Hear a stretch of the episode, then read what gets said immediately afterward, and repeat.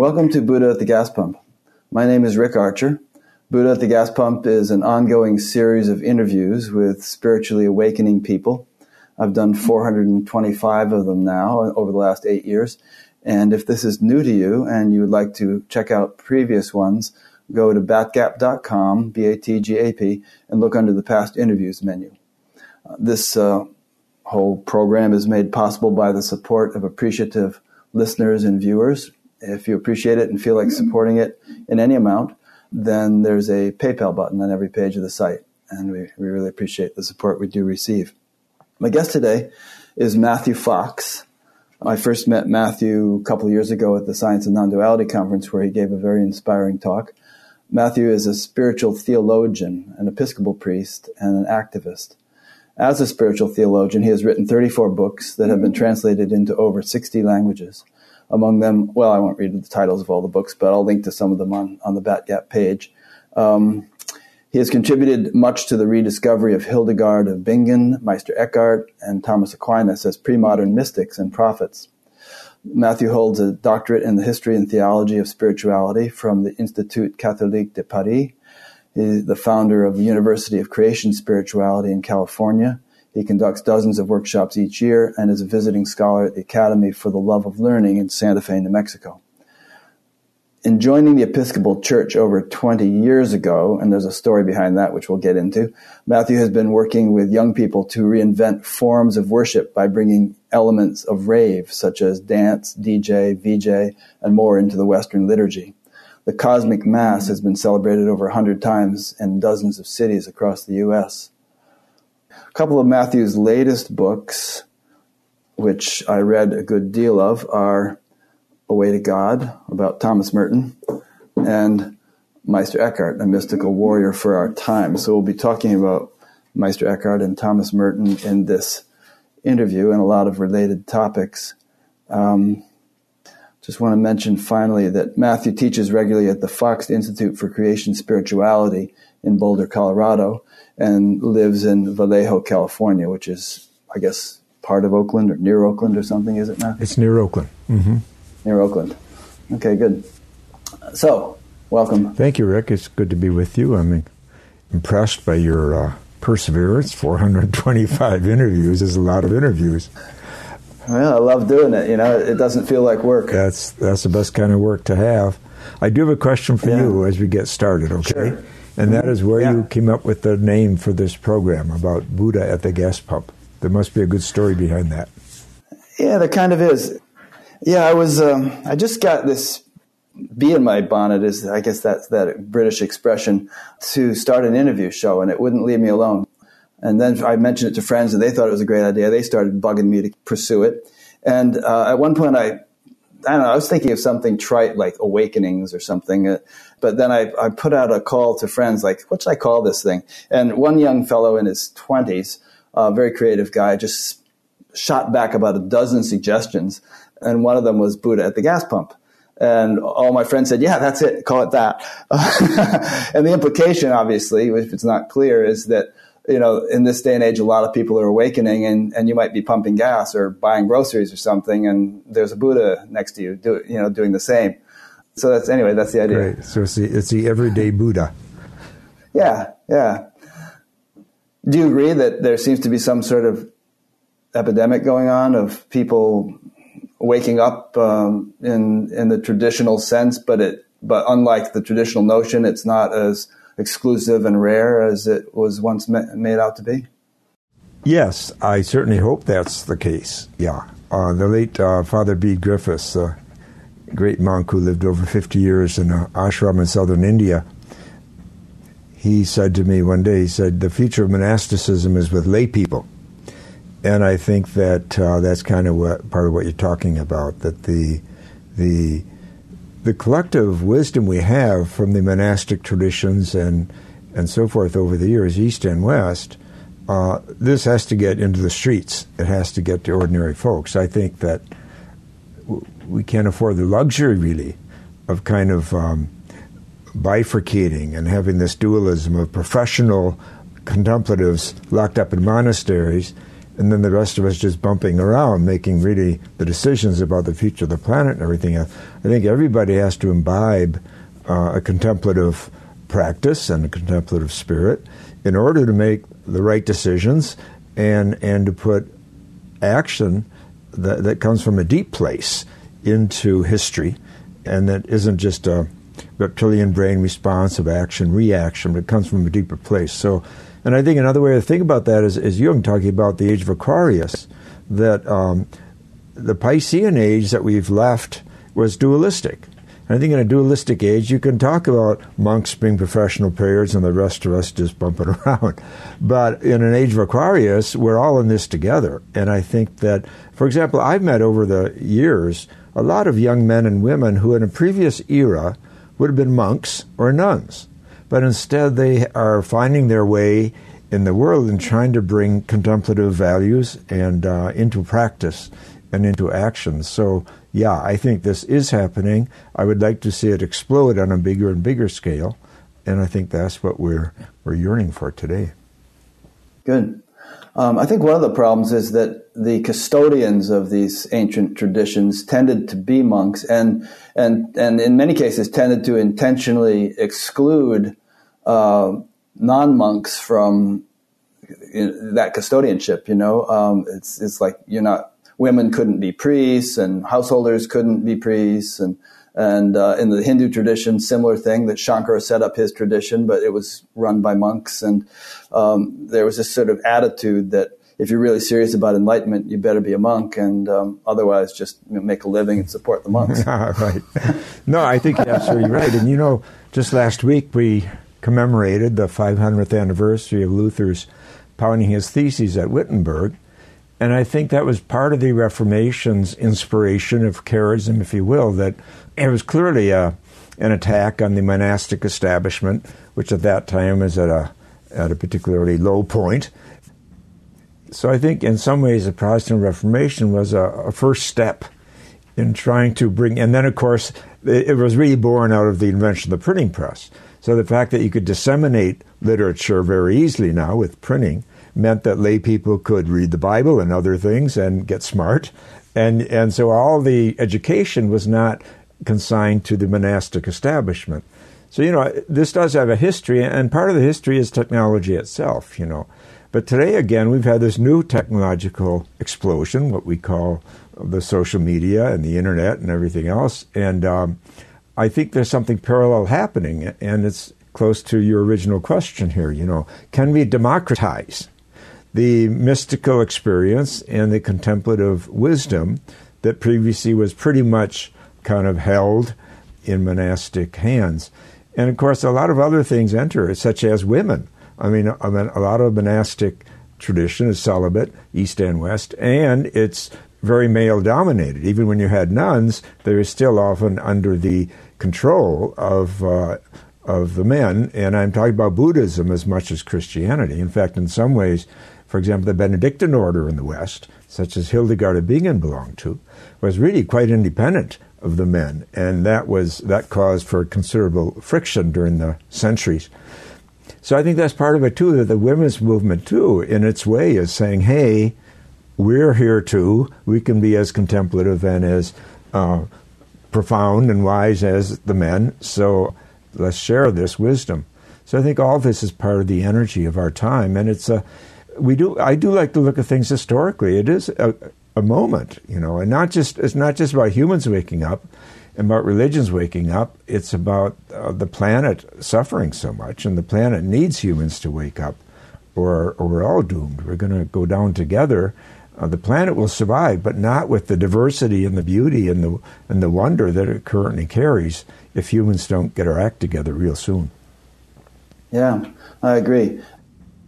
Some people think that new gizmos are going to save us, and, and obviously new, new gizmos are needed in terms of better alternative energy technologies and all that. But I, I think more fundamental than that is the waking up part, which will give rise to greater creativity and also diminish the the lethargy or dullness that tends to suppress innovative ideas. And just to wrap up some of your other points, I interviewed a couple of Buddhists a couple of weeks ago, and they were saying that even in contemporary times in, in Buddhist traditions, the most senior nun in a Buddhist monastery was inferior to the most junior male monk. And there was that pecking order.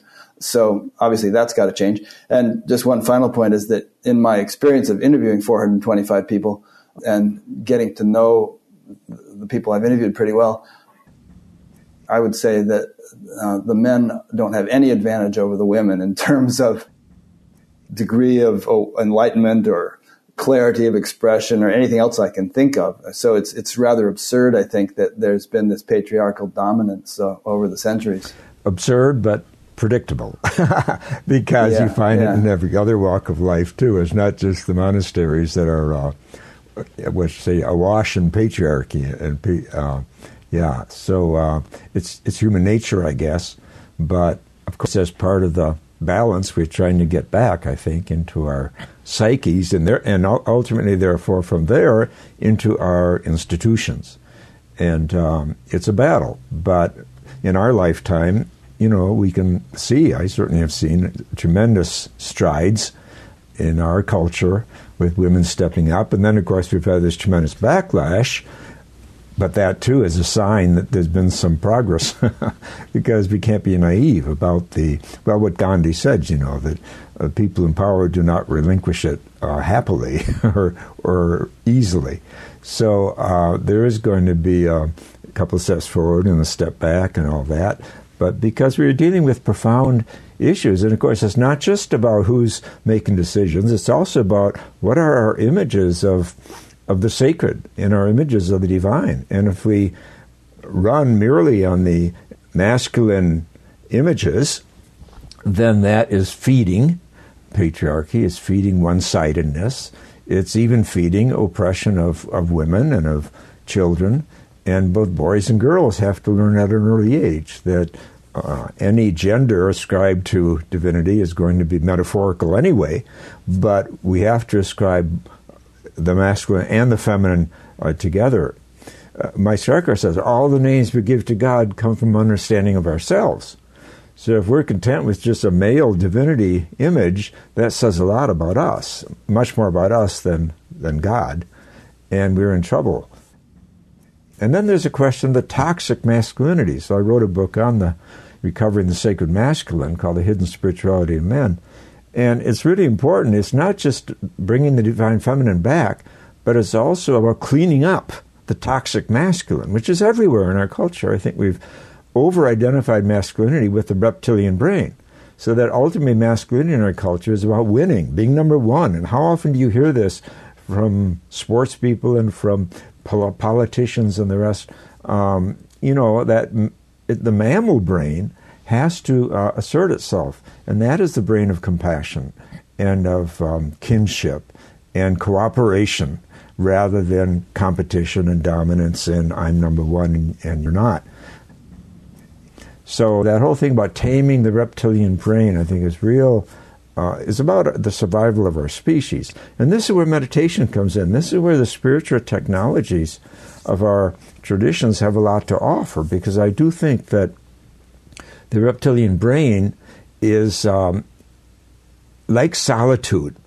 Uh, reptiles are not good at um, at bonding, but they're very good at lying alone in the sun. Check out your alligator or your snake, and so that's what solitude. Is. That's what solitude is. The word for monk comes from the word monos. It means solitude. So there's a monk in every reptile. So that's how you get to the reptilian brain. And You calm it, nice reptile, nice reptile. You pet your reptilian brain by meditation. Then your mammal brain can assert itself. And of course, it's half as old as the reptilian brain. So the reptilian brain, you know, thinks it's it's dominant, wants to be dominant. It has to be tamed. I, I like to say the Buddha put put a leash on our reptilian brain. That was his major accomplishment, uh, emphasizing the practices that will calm that brain. Then the mammal brain of compassion, it can assert itself. And it's no coincidence. In both Hebrew and Arabic, the word for womb is the basis of the word for compassion. So the womb people, the mammals, kinship, that brings something special to the planet. And when I look at all of the world's spiritual traditions, whether Jesus or, or the Dalai Lama or Muhammad or anyone, they're all talking about compassion. They're all talking about the, the mammal brain. But you know, it's it's not easy getting there because, especially in a patriarchal context that we've inherited uh, for the last 4,500 years. Yeah. One thing that seems to be kind of exciting is the um, the exposés of all these people like Harvey Weinstein and others who have been behaving very strangely and incorrigibly. And it's like everyone, all the news media pundits are kind of saying, "Whoa, we really seem to be at a watershed moment here. Never things are never going to be the same after this. People aren't going to put up with this BS anymore." Um, so, you know, it's it's sort of a hopeful sign that uh, a major shift is taking place in terms of what we've been talking about the the dominance by and misbehavior of of men in the culture. Well, yeah, you know, um, again, a part of the accomplishment of the reptilian brain is that it does run our sexuality. But the problem in these cases is that the, our, the sexuality uh, can be used as a weapon, as a power trip. That, that's part of keeping sexuality at the reptilian brain level. But if you incorporate the sexuality into the bigger soul that humans have, including the mammal brain, but also our spirituality. So the whole idea of, of sacred sexuality is not about dominance. It, it is about mutuality. It is about love, to use a term that is often overused. Like the Song of Songs in the Hebrew Bible celebrates lovemaking as a theophany, as a mystical experience. And there's a lot of that in teachings east and west, and certainly in the indigenous cultures too. So, um, to me, yeah, what we're talking about the, those revelations happening, and of course the press is so eager to jump on it. However, not, of course the press is has its own um, uh, uh, sexual allegations too, and, and, issues like the head of Fox News and that the number one character at Fox News. They've all been convicted of these kinds of things. So again, it's part of the reptilian brain running wild that uh, we have to kind of direct and tame this reptilian brain. It's not about killing our sexuality or our, our desire, but it's about steering it into into the bigger uh, capacities of love and compassion that our, our species is capable of. And, and it's a reminder, you know, that all men and women are capable of uh, misusing our powers, including our second chakra, our, our sexuality. Um, so yeah, it, it could be. You're very I, you you sound quite optimistic to me, but it could be a moment of awakening. I do th- I do agree. I don't think the toothpaste is going to go back in the in the tube on this one. I do think that women, the Me Too movement, is um, and of course the men who are coming forward too. Um, it's um, it is it could be a real watershed movement. Yeah, to carry along these very topics of the healthy masculine and the healthy feminine respecting each other and making good things happen. Yeah, I am optimistic, not only on this point, but just in terms of how the world is going to turn out. I mean, you know, there are reputable sources now who are saying that we might not have humans on the planet by the end of the century, given what's happening with global warming. But based on what you you said earlier when we were discussing earlier, I, I think that a, um, a, a sort of an upsurge of spirituality or awakening or you know, enlightenment or whatever we want to call it is kind of coming in the nick of time to counterbalance the the destructive direction that humanity has gone in. And you know, it's not a done deal, but it gives me hope. And it's you know, it's, and it's not making the six o'clock news either because it's subtle and and the the media doesn't understand this mechanics. But I, I think something is rising to meet the challenge we face. I agree. And of course, yeah. interfaith, what I call deep ecumenism. I mean, when you have leaders like the Dalai Lama and Thich Nhat Hanh and Pope Francis wandering the planet as good examples of what what healthy religion might be, and and so forth. You know that that inspires, and the younger generation is not at all stuck well, with exceptions, but I mean, as, as an energy force, I find the younger generation is not at all stuck in boxes of denominationalism and so forth. For example, I have a friend who's Thai and he's Buddhist, and he teaches mathematics in high school, not far from where I live here in Vallejo. But actually, several years ago, he was 33 years old. He took the pilgrimage to St. James Compostela, 485 kilometer walk, and his, his feet bled halfway through, so he had to quit. He went home, taught the next year, then he flew back and started up where he had ended and finished the, the pilgrimage. So this is a Buddhist. I asked him, How many Buddhists did you meet along the way, either trip? Zero, he said.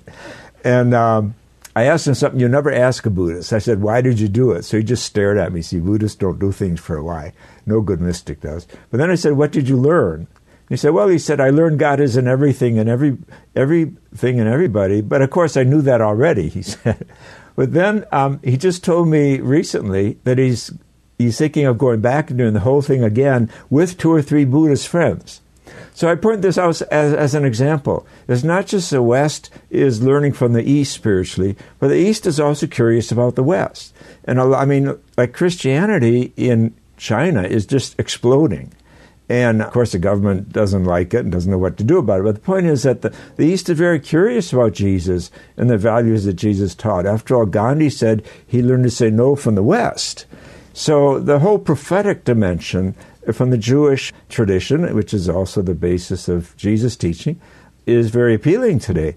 So my point is that deep ecumenism, this this interweaving of Eastern and Western wisdom, is a tremendous force in what you're talking about, in, in the hope, our capacity for hope today. And then, of course, the environmental movement. I mean, I, as I wrote in my Cosmic Christ book 28 years ago, there's no such thing as a Roman Catholic rainforest and a Lutheran sun and a Baptist moon and a Buddhist ocean.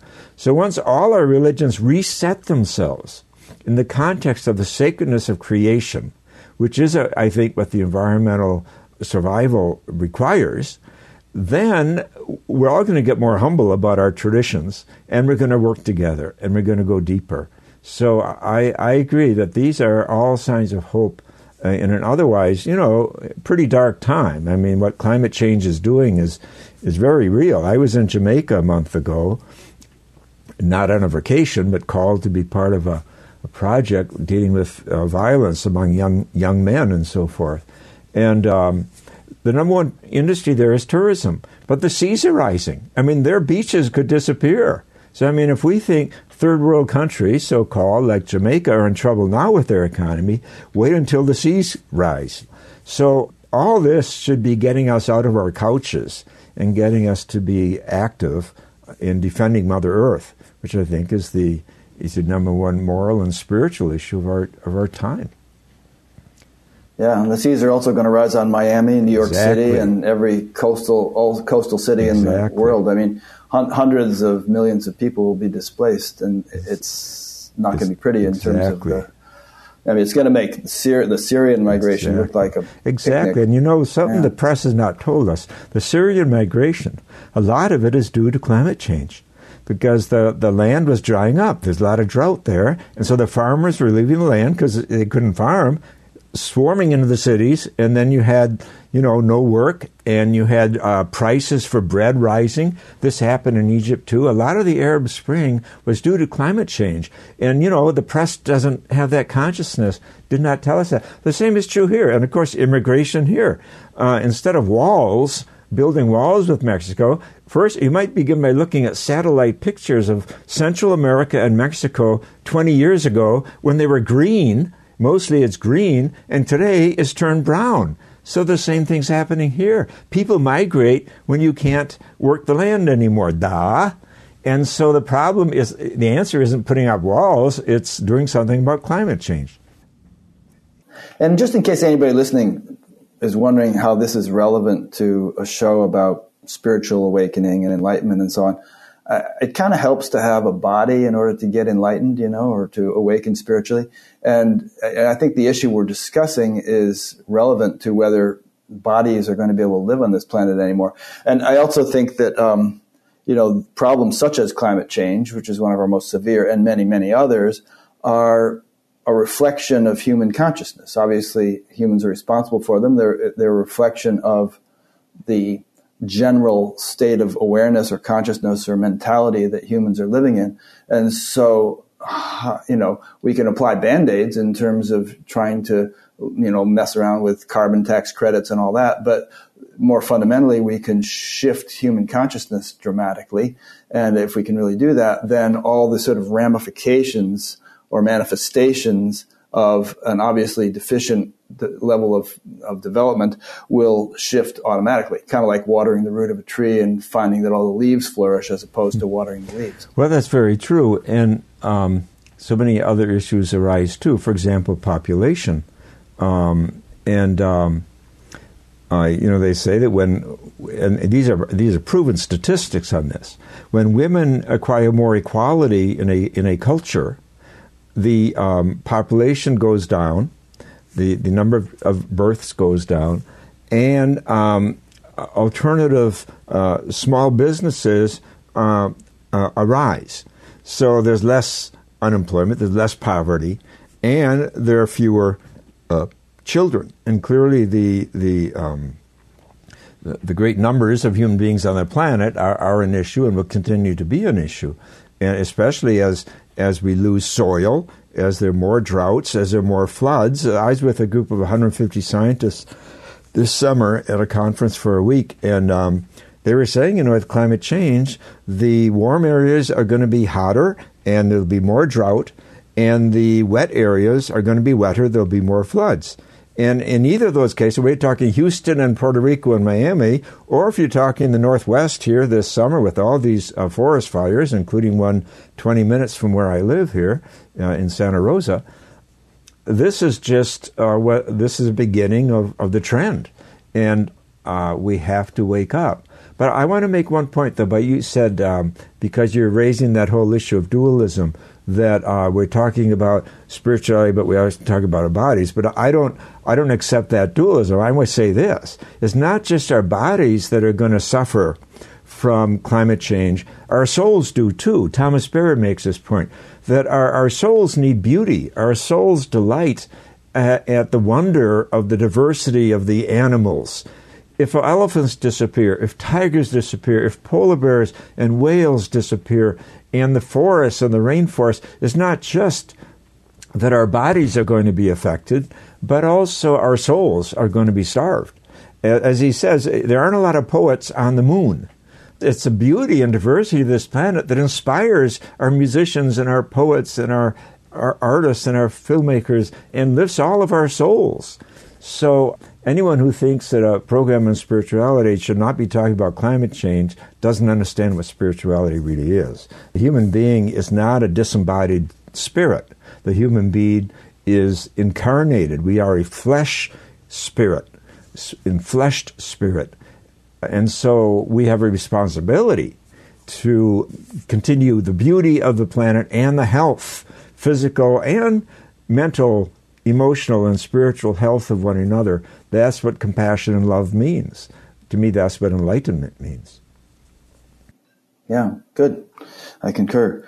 And speaking of species going extinct, something some species goes extinct every 20 minutes these days. Uh, they say we're in the middle of the sixth great mass extinction. And again, it's one of those things that is creeping up on us and doesn't make the news, but it's happening. And it's kind of an urgent situation, really. Why doesn't it make the news? You see, our, our you know Pope Francis in his uh, brilliant encyclical on the environment, Laudato Si, which, by the way, I'm happy to say was written essentially by one of my students, a uh, Claretian priest, uh, Irish missionary in the Philippines, who came to our master's program in Creation Spirituality went back and wrote a series of small books on ecology and spirituality because the Philippines are very alert to the ecological issues. You know, they used to have the greatest amount of coral reef in the world, and now 95% of it is dead. It's really sad. I remember I went swimming one day and I went down and I saw it was like a cemetery of coral reef, all gray, ashen, used to be coral. But um, he wrote these books, and the Pope plucked him out of the Philippines and took him to Rome, and he wrote the Pope's encyclicals. So it's interesting, as I say, I've I lived under two popes who called my work for 34 years, called my work quote dangerous and deviant. Now this third pope, Francis, is plagiarizing my work, for which I'm very grateful. So I've lived a long life. But my point is, Pope Francis uses the word narcissism. It's a strong word. The more familiar word would be anthropocentrism. But he's right that our species has become so self centered, so anthropocentric and narcissistic that we operate out of that. And I think our media are a good example of that. And as it's been said, you know, the forests, the, the redwood trees, the oceans do not have a, have a vote at the United Nations, much less a vote in the Senate or, or Congress. Uh, we have to become that vote or really I- include them. But they also don't, don't have a vote in boardrooms of the media and so forth, you know. So who's really representing the bigger picture? Well, this is where spirituality comes in uh, and should come in. So this is part of our conversation for sure. Yeah. And um, at some point soon, I want to get into a little bit of your history, but since we're on this, we'll, get to it. So, since we're on this point, um, as I understand the whole notion of the cosmic Christ, it's that that which Christ actually was wasn't obviously just a body that got crucified 2,000 years ago. What Christ was from his inner perspective, I presume, is that cosmic intelligence which pervades everything including us, and which we essentially are. And you know, Christ said things such as, "Whatsoever you do unto the least of these, you do unto me," and that would include all the things you just mentioned: oceans and forests and various kinds of animals. You know, we are if we're inflicting harm on those, we're not only inflicting harm on what Christ essentially was, but we essentially are. In other words, we're harming ourselves. You know, ask not for whom the bell mm-hmm. tolls; it tolls for thee. Exactly, and as Jesus said, love others as you love yourself. And um, right, and of course, if we're destroying our own air, I just heard in the news yesterday that in, in New Delhi, what the biggest city and capital city of India, that the air they're breathing every day is equivalent to 44 cigarettes. Imagine that. And, and that's for, imagine babies, children, adolescents, and the adults. 44 cigarettes for every citizen in New Delhi. I mean, how much dumber do we have to get to, you know, kick some habits? And this I just uh, emailed with a friend this morning who lives in New Delhi, and he said he's sent his children out of town to uh, some relatives in the country because he doesn't want them breathing it, but he has to stay and run his go. business. You can't breathe anymore. That's pretty pretty basic, you know. Uh, that's why I, I, I, I talk about earth, air, fire, water. You know, it's all in trouble today. The air, there we go. That's a perfect example. You can't take it for granted anymore. And the water, of course, we have all these this, uh, you know, the pollution of water, the killing of. I, I, heard the other day from one scientist that by the year 2050, that's not that far away, there will be more plastic in the oceans than fish. Oh my mm-hmm, God! I, as first time I heard it, it just blew top of my head off. But you know, so we can't take water for granted. We can't take fish for granted. And of course, the, the whole issue is around fire. How, well, you know, how will we harness energy? You know, we've been harnessing it obviously through fossil fuels, and it's clear to anybody except maybe our president that this is a dangerous place to go. Now, every country in the world, even Syria, in the midst of a civil war, is on board for the, the climate change commitments of, of the Paris Agreement, but not our country. But actually, I think a good things come out of that. So many grassroots groups and so many over 3,000 cities and um, states are taking strong stands, standing with the Paris Accord, even though our, our, our federal government now is standing against it. But uh, all this is about waking people up, and, and this is how you began this program. Yeah, spirituality is about waking up.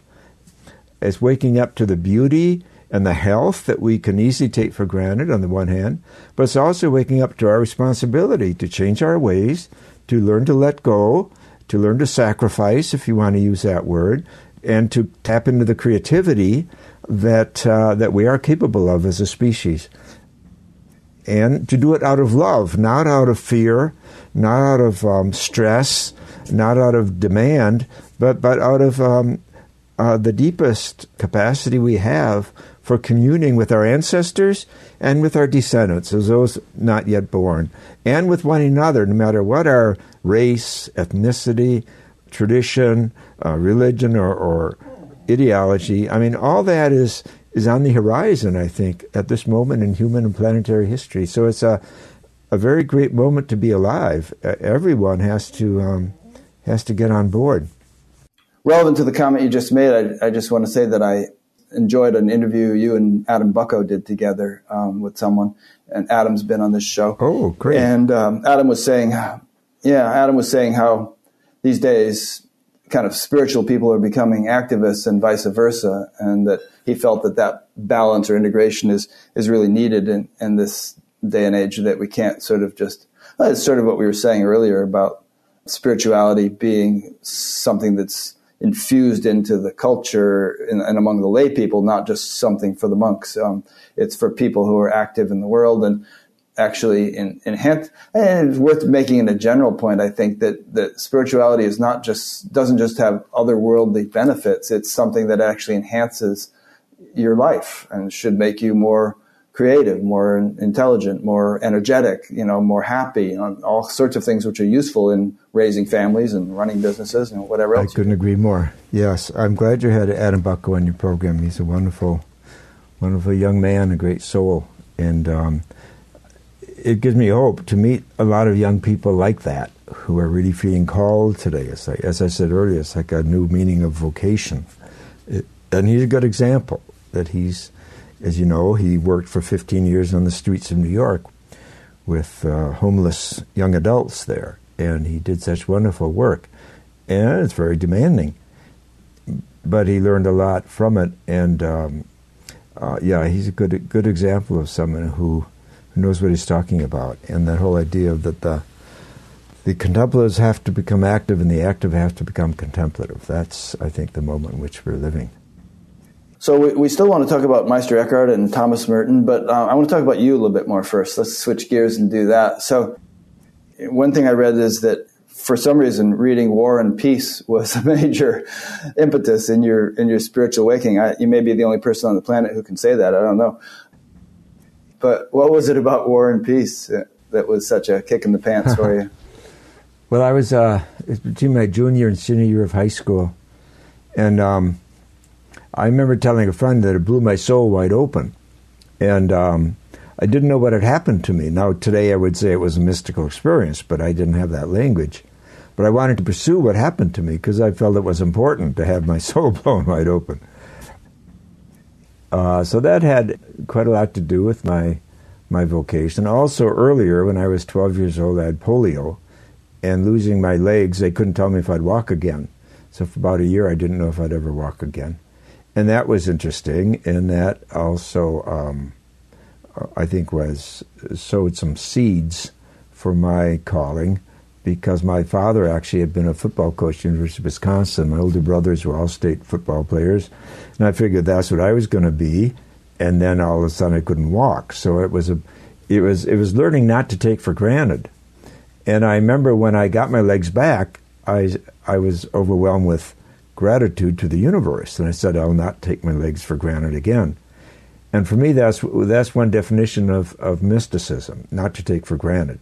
Like we were talking about earlier, not to take air and water for granted and the beauty of the planet and our health. So, um, those are two quite notable moments in my childhood, if you will.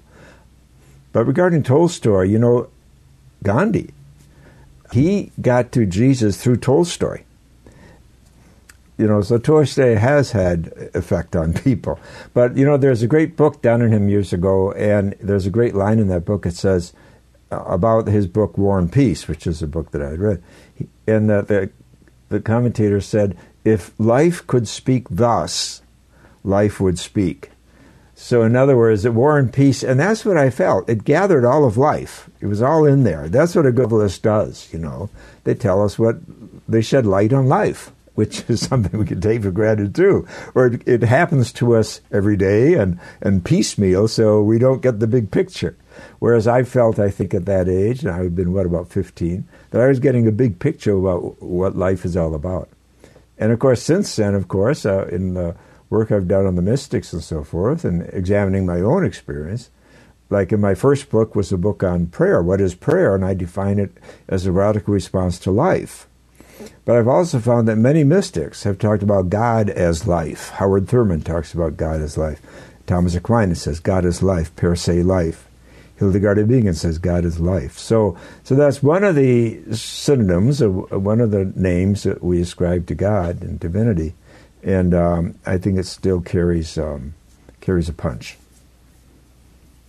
So then you became a priest, and you were a Dominican priest. for what, 30 years? Um, some, I was time? a Dominican. I, I, I joined the Dominican order, and this because I attended a public high school, and my friends were either Jewish or agnostic or Protestant. We often had these philosophical debates. And I'd go to my parish priest, who was a Dominican, and he'd feed me books by G.K. Chesterton and Aquinas and stuff. So I liked that intellectual side to the tradition, Dominican tradition. So that's one reason I, I tried the Dominicans. So I was with them for 34 years. And then um, I was uh, silenced for a year about my 31st year as a Dominican, silenced for a year by Cardinal Ratzinger, the head of the Inquisition under Pope John Paul II. And then a few years later, he expelled me from the Dominican order. And um, yeah, and then as you mentioned, I I met up with these young Anglicans from England actually who were doing rave masses, and I really thought that was important. I asked them how I could help. And they said if you became an Episcopal priest, you could run interference because most people don't get what we're doing, but you do. And so I thought about it, and since the Pope had fired me, I figured, well, so I went to the Episcopal bishop in San Francisco and said, here's what I want to do. I want to become an Episcopal priest, but only to work with young people to reinvent forms of worship. And he gave me a green light. That was Bishop Swing. And so I became an Episcopal priest to do that and to remain within a Christian community. I did not want to be isolated, and, uh, and I wanted to continue my work as a theologian. And so that seemed like, uh, well, they offered me religious asylum, as I put it, and I took it. So I'm grateful to the Episcopal Church for that. It's interesting the reasons uh, you got kicked out. Uh, I have them here if you want me to read them quickly. Um, that you were accused of being a feminist theologian. You called God mother. You called God child. You preferred original blessing to original sin. You did not condemn homosexuals you preferred the four paths to the traditional three paths of purgation, illumination, and union. Perhaps we can touch upon what the four paths are. And, horror of horrors, you worked too closely with Native Americans. sounds like a great guy. my, my, wife says, sounds like a great guy. well, I think it's kind of a Rorschach test about where the Vatican was at those 34 years. Uh, it doesn't say anything about divinity, but it says a lot about the Vatican under those two previous popes. Yeah. Yeah. Um, and all this comes back to something that I think might tie us into a discussion of creation spirituality. And that to me is this whole notion about placing such emphasis on what a person thinks and believes as opposed to what they actually experience. And it seems to me that if we were to talk to Jesus, uh, you know, or listen, sit in on one of his things, uh, the, the sermons, the emphasis would not be, hey, believe what I say. It would be, I would like you to experience what I'm experiencing. Um, I don't know if we can find any passages in which he puts it that way, but I bet you that was his intention, and it probably got absolutely distorted like through various too. translations. And, and the Buddha, yeah. Too. It's like what what difference does it make if you believe what they believe? It doesn't do any good unless you actually experience what they were experiencing. Oh, exactly, and you know, I think the key of this may be the word trust in the Gospels, uh, we've mistranslated the word for trust often as faith. So, on numerous occasions, Jesus heals someone and he says, Go, your blank has saved you, has healed you. And the blank we've translated as faith, but the real meaning of the word is trust. And trust is not something that's done vicariously. You know, you learn to trust. It's like the psalmist says, Taste and see that God is good. You know, you can't taste for me. I can't taste for you. I can bring you to the beauty and say, taste, but I can't do it for you. You got to do the tasting, and you, we've got to do the trusting. So you're absolutely right. We've built this mountain of faith doctrines and substituted that, and then we build a religion around it. We substitute that for the experience. Jesus obviously was experiencing things, and notice his his avenue of teaching was telling parables. What is parable? You know, it's a, it's a story that invites people in, like any story invites people in. And it's not about rules. He doesn't set up a moral uh, list of commandments around the stories. He just tells you a story and, and walks away. And you're left with figuring it out and putting yourself into the story. And that's utterly participatory, which is what you're talking about, experience. And so that to me is just between spirituality and religion. Spirituality begins with the experience. Taste and see that God is good. Whereas religion, so often, it begins with doctrines and dogmas and buildings and titles and hierarchy and all the rest. And that's why it can so easily topple over or go, go corrupt. Uh, and it has to be continually renewed, semper reformanda, always reformed. And you know, uh, Buddha was trying to renew the Hindu movement of his day. Jesus was trying to renew the Judaism of his day. Martin Luther was trying to renew the Christianity of his day. And uh, they all ended up leaving their religions, you might say, or at least those who followed them did, because, because they couldn't fit, again, to use Jesus' image, they couldn't fit the new wine into the old wineskin. But in fact, a lot of the new wine is ancient wine. That is, to say, it's, it's human wisdom to put the put compassion uh, forward instead of just revenge and getting even and and reptilian brain dominance, for example. Um, uh, so so really, I think that yeah, we have to do the experiencing. That's how you renew religion. This is why Carl Jung says that only the mystics bring what is creative to religion itself. So, and mysticism is about experiencing. It's about tasting and uh, whether it's tasting the beauty of life, the joy and the wonder, but also the grief, the loss, the darkness, going into the dark, the dark night of the soul, which I think we're in as a collective today, as a species, the dark night of our species. What we've been talking about, global warming and all the rest, that's dark stuff because we don't know how it's going to end. But this is what the mystics teach east and west that in this time of darkness, you should stick around because there's something to learn from this. The, the Hafiz, the great Sufi mystic, says, Sometimes God wants to do us a great favor, turn us upside down and shake all the nonsense out. But most everyone I know, when they find God is in such a playful, drunken mood, he says, quickly pack their bags and hightail it out of town.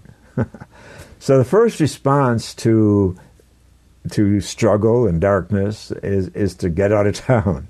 But the mystic, the warrior in us, sticks around to learn what's for real and what we're going to learn from this shakeup. So I think that's where we're at as a species today.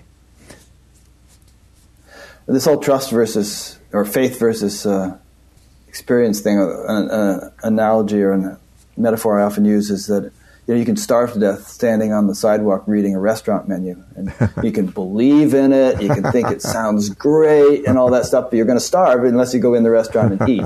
You know, so, yeah. and maybe maybe trust helps here because if you, if you trust it, you say, "Oh, this I think this sounds like it's a good restaurant. I think I'll go in and actually eat." then then the menu has value. Uh-huh. But otherwise, if it's just something you're going to believe in, it, it's not worth much. Well, that's good. And that metaphor you give fits right into that other line about taste and see.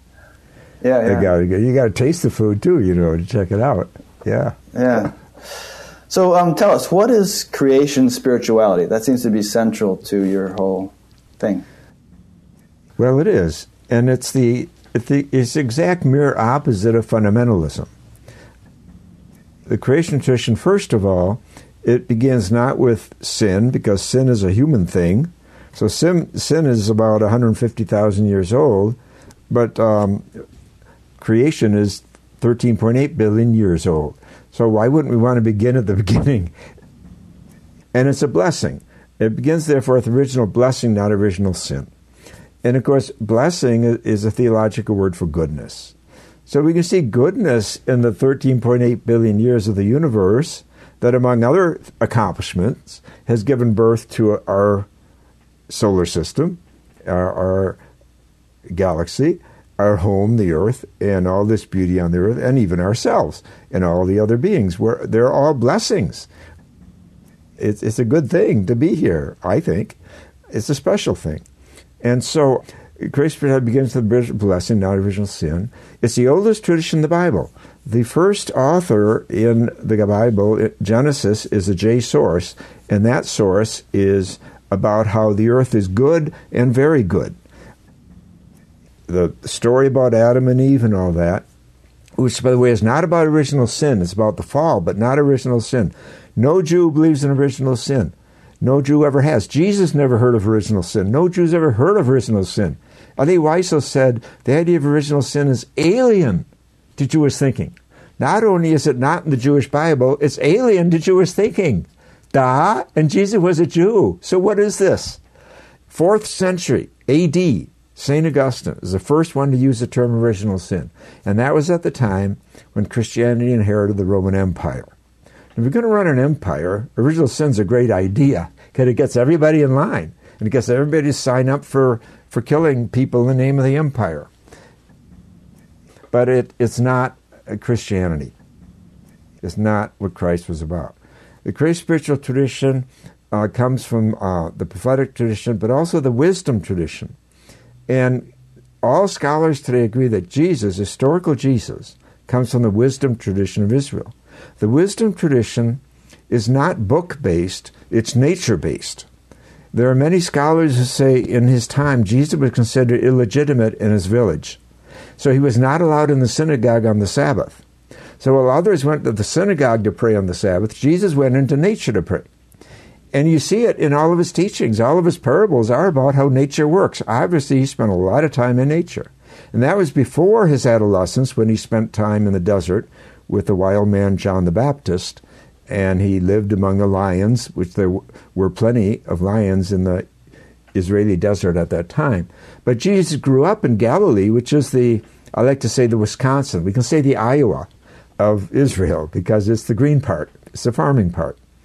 And so he had this very close relationship to nature, and the whole wisdom tradition is about that finding divinity and wisdom in nature itself. This tradition is feminist because uh, feminism, Sophia, wisdom, Hakma is feminine, and wisdom looks at the big picture. So in the in the wisdom books of the Bible, we're told that wisdom was with God before the creation of the world, uh, delighting to be with the sons and daughters of the human race. So there's a sense of delight, awe, wonder, creativity, and even eros in the biblical picture of wisdom that Jesus imbibed. And then historically, our greatest mystics, Hildegard of Bingen, Thomas Aquinas, Meister Eckhart, Julian of Norwich, Nicholas of Cusa, all these people, and Francis of Assisi, clearly, were, were creation centered in their spirituality. That is to say, they were not anthropocentric. They found God in all of nature. Aquinas says, Revelation comes in two volumes the Bible and nature. And this is why Aquinas was so interested in Aristotle, because in the 13th century, when Aquinas lived, Aristotle was, was just being translated by Islam, by Muslims in Baghdad, and being brought into Europe. And this was a big, it was like Einstein in the 20th century. It was a big explosion of science. And the conservatives then, as today said, who needs science? Who needs a pagan scientist like Aristotle? But Aquinas devoted his whole life to bringing this pagan scientist into the heart of, of Christianity because he said a mistake about creation results in a mistake about God. So we have to listen to science and, uh, and scientists. And that truth is just as alive today, more alive today, maybe than it was in the 13th century. And the opposition, the fundamentalists, not only of religion but of uh, politics, are uttering the same uh, shibboleths in our time. So, um, spirituality is feminist, and it seeks a, ba- a balance of, of the masculine and feminine, as we've talked about already. And it's about creativity. That it's not just that creation is continually being born, but also humans are invited to be co-creators. Uh, we are part of the of the work of the Holy Spirit of creation. Like Aquinas says, the same Spirit that hovered over creation at the beginning hovers over the mind of the artist at work. It was a beautiful, beautiful thought that the artist of the universe itself is still at work and through us. We are part of that co creation, we're part of the work. That's the work of, of us in alignment with Holy Spirit. Uh, this tradition is prophetic. This is why we haven't heard about it. When, when Christianity was running the empire, as I said, that's when fall redemption or dualistic fundamentalist religion took over. And you had these the, these movements that tried to break through the Celtic tradition, for example. And Hildegard, though she was German, comes out of a Celtic monastery in Germany, and she very much imbibed that sense of the sacredness of creation, the cosmic Christ of creation, not just the Christ in the historical Jesus. It's the Christ in all beings. This is the basis of the cosmic Christ teaching that all beings are other Christs.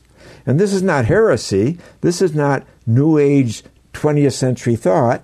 This is found in the earliest sources of Christianity. It's found in the uh, in the epistles of Paul, who's the first writer in the Christian Bible, and in the Gospel of Thomas, which is earlier than any of the four Gospels are. The cosmic Christ. In the Gospel of Thomas, it says, Split a log and I am there. Lift up a rock and I am there. Those I am sayings are the cosmic Christ sayings. It's the divinity in all things. So, um, this, in a, in a nutshell, is what Christ spirituality is about. And these great mystics are uh, have tried to live it, and many of them were were condemned or on the fringes, so forth, because it does not fit well into a well organized uh, system of church polity. So, does it say? I, I, presume you just quoted the Gnostic Gospels when you mentioned Thomas, and um, and perhaps even the the whatever you call them, the official gospels, does it say someplace that God is omnipresent? Um, is that what we mean by the cosmic Christ? Because if so, then how could sin be our core or our essence? Because God's got to be our core or essence. If well, really exactly. Sin is not our core and essence. Sin is choices that we make. Sin is choices that we make. That's the whole point.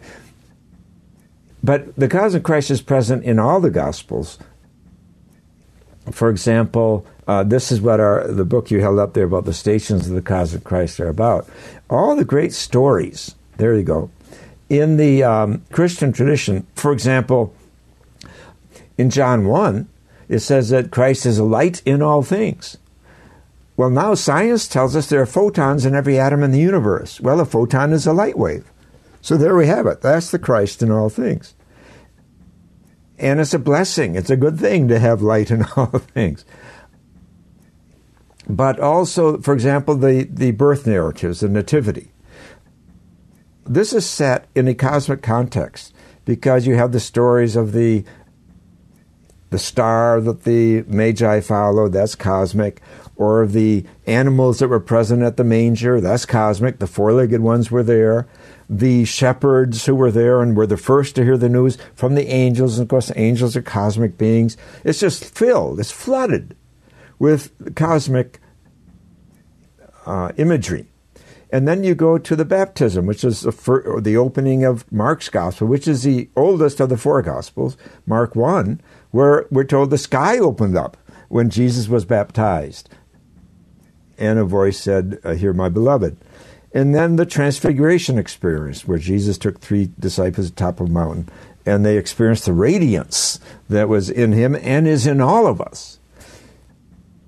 So you can go through all the great events the crucifixion, the resurrection, the ascension, the Pentecost, all are set in a cosmic context. But our narcissism, our anthropocentrism of religion have reduced this to, oh, I am saved, and of course you aren't, and uh, I'm a sinner, and all this. It's just totally missed the point. Totally missed the point of the, the revelation, the insight that Jesus was really trying to unleash. And you already quoted, and, and that was fabulous, Matthew 25. Do it to the least, you do it to me. Now that's an interesting passage because that is historical Jesus telling a story about the cosmic Christ, which is rare. You, the cosmic Christ really came to came to the fore after Jesus died, and they started writing up what had happened to them as a result of his presence and teaching. But here we have the historical Jesus saying, I'm not just Jesus. Neither are you, just you. We are one another. We are especially one another when we are when we meet people who are suffering. So the hungry, you do it to me. The the naked, you clothe me. The, visit the prisoner, you visit me, and so forth. That's the essence of Jesus' teaching, Matthew 25, and it is cosmic Christ teaching that we all other Christ. And so that means we not only carry the light and the awesome beauty of divinity in us, but also we carry the wounds uh, the Christ is wounded. The Christ is not just full of light, but also has wounds. And that's an important contribution, I think, of the of the Christian story that divinity gets wounded when it enters history too. And so we share one another's wounds and we share one another's glory. And it's that combination that is the cosmic Christ. One thing I find very helpful is that um, if you just think about what science has told us about the way things work, anything, pick anything. I mean, pick a single cell. It's more complex than the city of Tokyo. Uh, we really don't understand a heck of a lot about it. We understand a lot, but boy, we know less than you know, you know what I'm saying? And and we have 100 trillion of them in our bodies, and they're all perfectly orchestrated and coordinated with one another. And that's just our body. I mean, take another example. In, in, a single gram of hydrogen, if you took all the atoms and made them the size of uncooked popcorn per- kernels, they would bury the continental United States nine miles deep. And every single one of those little atoms is perfectly or- orchestrated little thing and, com- and completely coordinated with all the other ones in that gram of hydrogen. And on and on. You can take this out to any extent you want to the, throughout the entire universe. So there's this immense, vast, incomprehensible intelligence functioning in every little iota of creation. That to me is like God hiding in plain sight. So talk about cosmic Christ. And I think awe is one of the first steps in a, some four-step process that you'll probably talk about in a minute.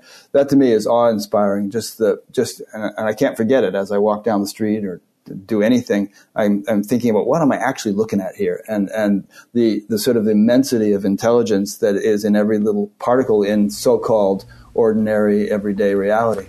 Well, that's just beautiful what you offered there, and those examples are are stunning and absolutely real. It's good science and it's good poetry. And and again, is learning not to take for granted, isn't it? That this is the kind of world we're living in and it's all marvelous. You know, um, Einstein was one pushed once pushed by a fundamentalist preacher. You don't believe in miracles. You don't believe in miracles. And Einstein said, I beg your pardon. He said, I believe in marvels every day. I believe in the marvels that Leibniz and Spinoza have uncovered. And he went on and on. But he brought the real meaning of miracle back, and that is to marvel. And you, you've brought that forward, see, that we can marvel at the wonders of our bodies and the wonders at of of this earth. And the wonders now of course we now know the universe is 2 trillion galaxies big which is well marvelous. It's astonishing. It's it it, it takes your your breath away to know that. You know one scientist said that what that means is that because each universe contains uh, hundreds of billions of stars he said it means that there are more stars in the universe now that we know than there are sands of grain on all the beaches on the planet. and a star is a really big thing. A star is like our sun, after all. So, you know, that too is pretty darn marvelous. So you can go from the microcosm, as you did talking about the cell, to the macrocosm, and everything, it's all interconnected. And of course, that's the basis of what compassion means. Compassion is simply responding to interconnectivity. When Jesus says, I'm not just me, I'm you, I'm you suffering, I'm you naked, I'm you hungry, that's interconnectivity. So that's physics is now, this is what gives me optimism. Physics has now returned to the mystical awareness of the interconnectivity of all things. So you got those two things together, science and mysticism. And clearly, this is a basis of compassion. So our species could, it's not at all clear that we will, but we could move into this new path, which is a path of compassion. And that's the heart, like the Dalai Lama says, we can do away with all religion, but we can't do away with compassion. Compassion is my religion, he says. Well, Jesus in Luke 6 says, Be you compassionate like your Creator in heaven is compassionate. So all the traditions are calling us to compassion. Uh, compassion in the Jewish tradition is the secret name for God. And Jesus let the secret out of the bag. And then in the Quran, by far, the most common adjective applied to Allah is Allah, the compassionate one. So here, this is grounds for optimism, or at least for hope, that uh, science and healthy religion uh, uh, can agree on interdependence, therefore, our behavior mirroring that as compassion. Uh, do it to the least, you do it to me. And that would be a whole new ethic for our for our species to live by. Unfortunately, it's still new. Speaking of ethic, I gave a talk at the SAND conference this year about the ethics of enlightenment, and one point I brought up is that compassion and altruistic behavior should, it seems to me, be natural consequences of a genuine spiritual attainment. And if one is seeing behavior to the contrary, then we might question that the attainment of the person who's behaving that way. I don't know. Do you have any comments on that before we go on? Well, I certainly do. And of course, I always push my Buddhist friends to define enlightenment for me. Because I define it as compassion. And some of them do. Well, Hopefully. maybe a symptom. But I, I kind of think that's really what it means. Because compassion is a way of seeing the world and being in the world, and also seeing divinity and being in the presence of divinity. But it's also an action. But I, I, like to push people on that. Our, I think it's an important question. Is enlightenment and compassion really the same thing? And for the very reason you just gave. And it's like Jesus, who said, um, You'll know them by their fruits. So it's not enough, enough to go around and say, I'm enlightened, I'm enlightened. Well, what are the fruits of this? For example, a lot of these gurus who have have had their breakthroughs and their, their satoris and they think they're enlightened, but you know, what do they do with the money they make? I, I think that's a very valid question. They're driving around in Rolls Royces or something. Are you kidding me?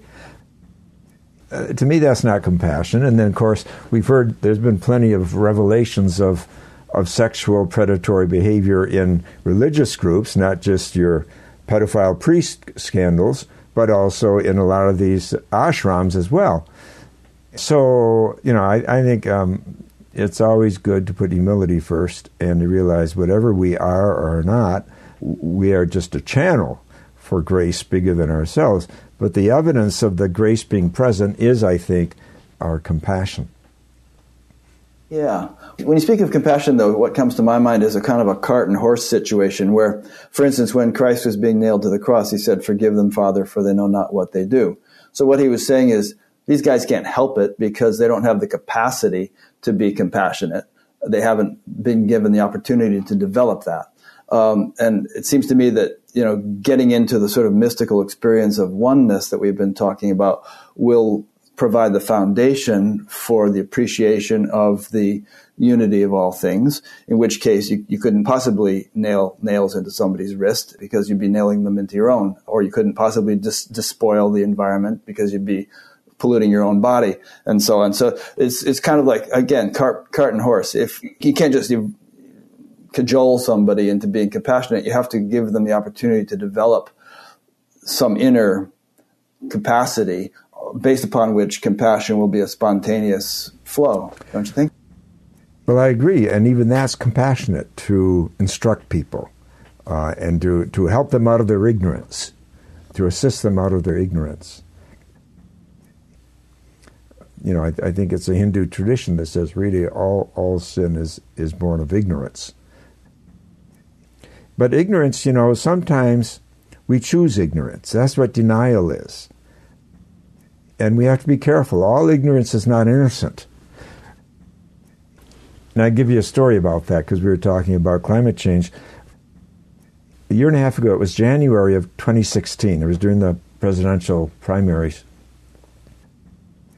I was invited to be part of a conference on climate change and seas rising in Florida.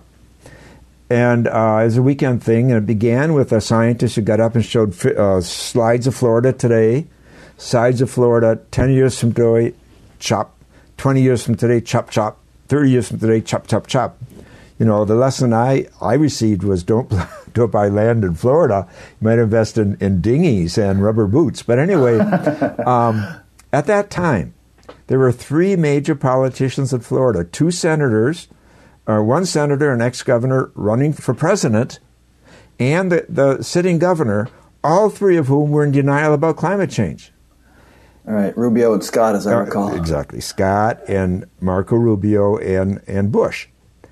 And I visited South Miami, and there were six inches of water on the sidewalks. And, and then this conference, we had a scientist telling us what's happening to Florida. because of climate change. So the power of denial, that's willful ignorance. And Thomas Aquinas has something very powerful to say about that. He says people who choose to be ignorant about something that's important are committing a mortal sin, meaning it's something deadly. It's, it's a deadly virus for them, their own souls and for others. And so we can't just let ignorance off the hook. Sometimes it's involuntary, but sometimes it's voluntary. Uh, people choose denial. And, uh, and then uh, Meister Eckhart says denial, uh, God is a denial of denial. And I really like that. God is a denial of denial. Where there's denial reigning, well, d- divinity is absent because there's no truth. And divinity, by any standard, is about truth. So, on the one hand, we can forgive one another for ignorance, but on the other hand, we have to challenge one another. Is our ignorance purposeful? Is, is it deliberate? And I think a lot of denial is deliberate ignorance. And that's happening on a big scale in our, in our time today, and it has to be uh, addressed. Well, I think a lot of these guys actually know that there's a problem, and but the guys who give them money to run for office and so on uh, want them to say a certain thing, exactly. so they say it because they want to be in exactly. office. Exactly. So what's that? Isn't that selling your soul? It really is, and it's also condemning. It's committing, as uh, Michael Dowd likes to say, intergenerational genocide because you're condemning untold numbers of people to death, essentially, exactly. by, by your actions. Right. And ecocide, it's the killing of, of Mother Earth, which is the cosmic Christ. You see, to me, it is crucifying the Christ all over again. Because if the Christ is in all things, then that means tearing down a rainforest is crucifying the Christ, or destroying, as you started earlier when we began, the, the species spasm. Christ is the elephants. Christ is the tigers that are disappearing, the polar bears that are disappearing. So it's the crucifixion uh, all over again in the name of the empire again. Not the Roman Empire, but a new empire. As you say, the, the, the decision makers uh, and the, the big corporations and whatnot that are, um, are uh, choosing to be ignorant. Even though when we when we when we find their documents, for example, Exxon, we've learned was talking about climate change like what thirty years ago, just yeah, back, back, in, in the 80s. and yet all their public positions were like a lot of politicians still. Uh, what me worry? What me worry? So it's you know the human race is a piece is a piece of work. you know we're so brilliant that we can convince ourselves after a while, and certainly go out and try to convince others of our um, chosen ignorance. Okay, now you've alluded to Meister Eckhart a few times, and um, we want to keep talking about him, bringing him into the conversation. You've also oh, we haven't really alluded much to Mike to Thomas Merton. I think we want to talk about him a little bit too he, he got on the creation spirituality bandwagon. And um, in, in your book, you talk about um, the four paths of creation spirituality, um, which you'll articulate better than I. So maybe you could. W- would you like to talk about that now? Sure. Would that be a useful That's thing? the um, the real skeleton or structure uh, behind creation spirituality. Really asking the question: What is the spiritual journey that we all make? And um, and uh, we name it this way the Via Positiva, which is the path of awe and wonder, joy and delight. Uh, we talked about that earlier. Uh, taste and see that, that life is good. Uh, the Via Negativa has two aspects to it. One is silence, letting go of images, um, uh, meditation. This you might call the, the Buddhist element, although contemplation is found in all traditions. Uh, the Jewish tradition says, uh, Be still and learn that I am God. So it is about that stillness, that emptying. But the Via Negativa is also about suffering and how we deal with suffering and loss and grief. Uh, and the, and we, we talked earlier about the dark night of the soul, for example, where you come to a place where, where you can only feel the darkness around you. Um, I think our, our culture does a very bad job here. I think, for example, uh, we presume that all depression is psychological. and, and a pill will, will handle things. Or all pain even can be handled by a pill. That's where a lot of this, this opioid uh, epidemic is happening and so forth. But the truth is that all spiritual traditions talk about um, the need to enter suffering, to enter it, not to just cut it off, that there's something to be learned there. I think that, that we, we clearly oversell uh, external cures for what often is, not always, but often is in fact a spiritual uh, plummeting that we're going that we're going into. So this, the via negativa is about learning to let go and to let be. Then the via creativa comes next. That's about creativity, and we've we've alluded to that. How the Holy Spirit itself co-creates with us.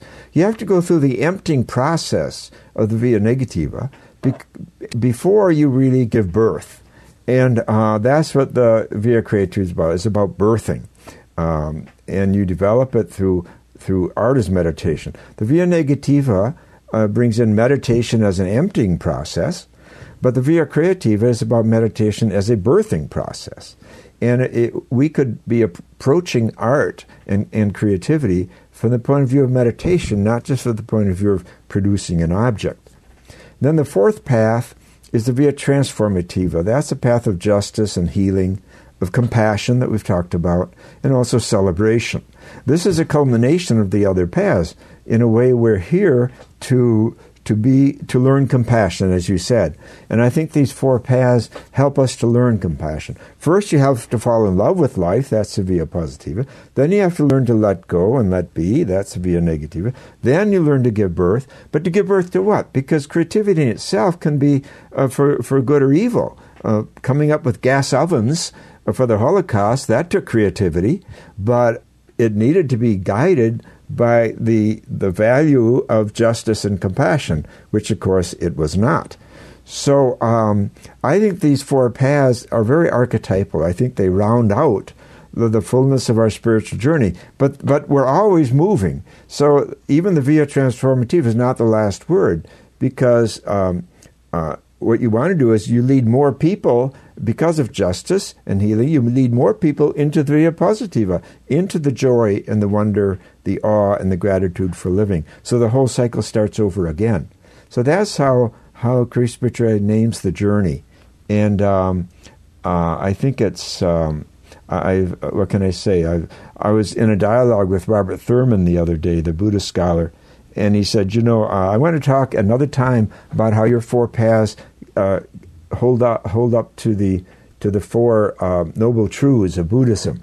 So I'm looking forward to that next dialogue we're going to have on that subject. Mm.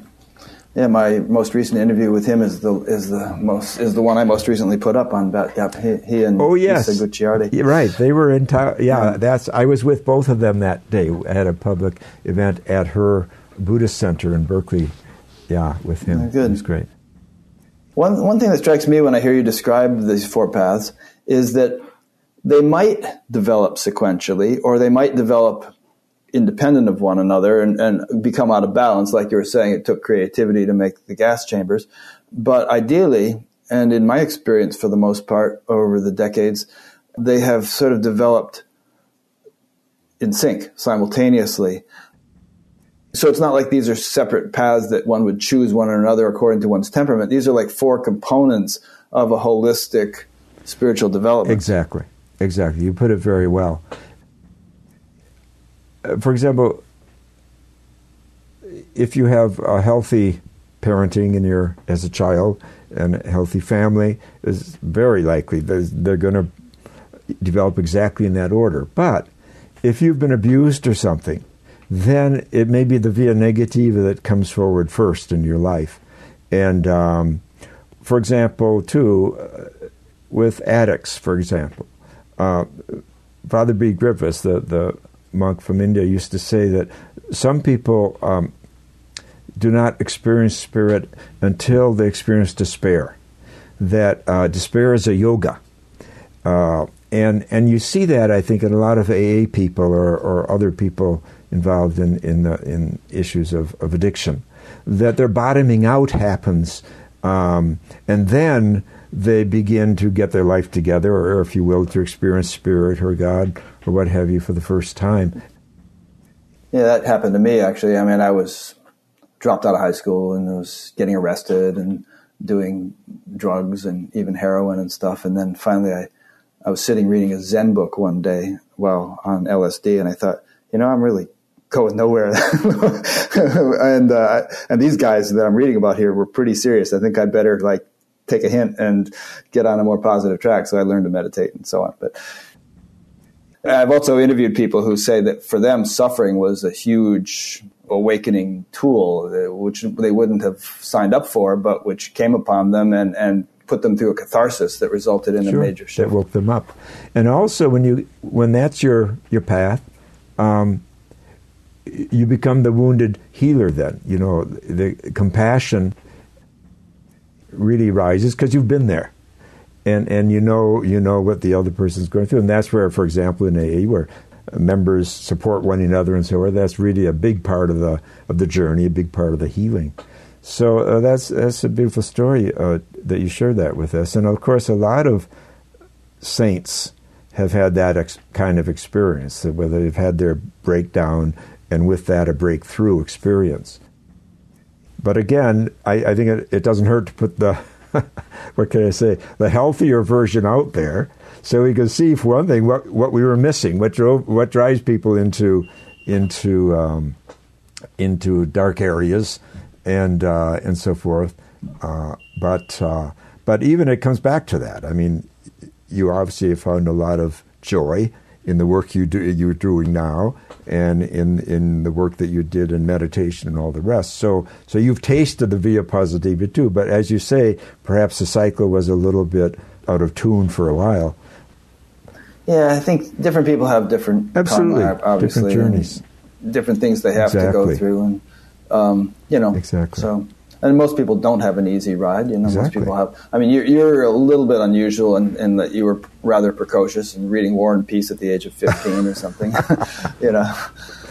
Well, I, I had parents and, and, a neat family, but also I lost my legs at 12, so that really was the first step for me. That's so true. it was a loss, yeah. and and in some ways I separated from my father at 12 too, and I, I was looking for other versions of of manhood and I, I met this uh, Dominican brother actually who would visit me in the hospital. And he was like the opposite of my father. He's very contemplative, and he's from New Orleans and spoke with this accent I'd never heard before in my life, very slowly. And um, it turned out he ended up becoming a Trappist monk. But um, he kind of introduced me when I was in this rather vulnerable situation of losing my legs to the contemplative world, you know. And I, I was just fascinated. I said, "Oh, there's another way of being a man." So that was, you know, a part of my story too. But like you say, n- none of us gets through life without wounds, and is is the question is, you know, how, how what the wounds have to teach us. Right. And as Leonard Cohen said, that's exactly. where the lights gets in, to, to paraphrase exactly. him a bit. I love Leonard Cohen too. Let's talk about Merton a bit. Um, you, have written a couple of books about him. Why is he so important to you that you've written a couple of books about him? Well, personally speaking, I did read him when I was a teenager. His uh, Seven Storey Mountain, his autobiography, and it influenced me. What I what I liked most about it was the the contemplative side. That was just awakening in me, and of course, this fellow had become a monk after being very much of a playboy and a, a whirly kind of guy uh, as a young man. Then he joined the monastery, and um, and he tells us that story there. But in the early 60s, I went to my Dominican superiors. I was still in training then. And I said, My generation is going to be less interested in religion and more interested in spirituality.